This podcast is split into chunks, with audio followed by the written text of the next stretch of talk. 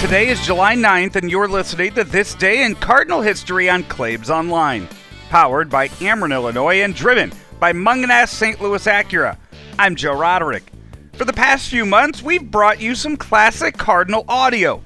And on some of those calls, you've heard the legendary voice of Harry Caray. Today's memory is more visual than it is audio for the former Cardinal play by play man. July 9th, during a contest in 1966 between the Cardinals and the, and the Astros, on a hot, humid evening at Busch Stadium, Harry Caray does play by play of the game in just his underwear and socks. For some reason, I'm not really surprised because I'm sure Harry was probably in some more compromising positions as a broadcaster, uh, more than just this one particular night where it's documented. Perhaps. I'm glad I did not have to witness that, even though I, I became good friends with Harry later on. There, but I think I'm happy I just listened to that game on the radio and did not see that in person. Uh, just the mere thought of it would make you kind of maybe change oh, the channel. now. Harry Caray was the voice of the Cardinals from 1945 to 1969 before going to Oakland for one year and then moving on to call White Sox games on the south side of Chicago from 71 to 81 before finally settling in on the north side where he became the fan favorite of the Cubs, singing Take Me Out to the Ball Game from 1982 to 1997, passing away before the start of the 1998 season.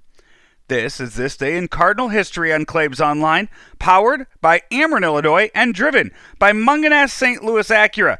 Serving the St. Louis area since 1986, St. Louis Acura is located at 13720 Manchester Road, and they are your premier realtor of new and used Acura vehicles, along with being the nation's only 28 time Acura Precision Team winner for Acura sales, service, and customer service performance.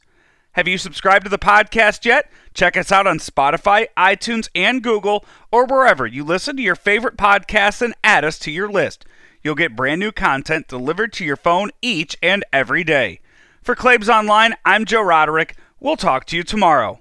We love talking to the president and chairman of Ameren, Illinois. He is Richard Mark. Emergency Operations Center acts as kind of a central command center, and everything is dictated from there. They tell the crews that are out in the field where to go, where the main breakers are to go to to de-energize the line, and then they verify that that line is closed, and they're able to tell five, six, seven hundred people that are working out in the field exactly where to go to make the proper repairs to get our system back on in a storm situation.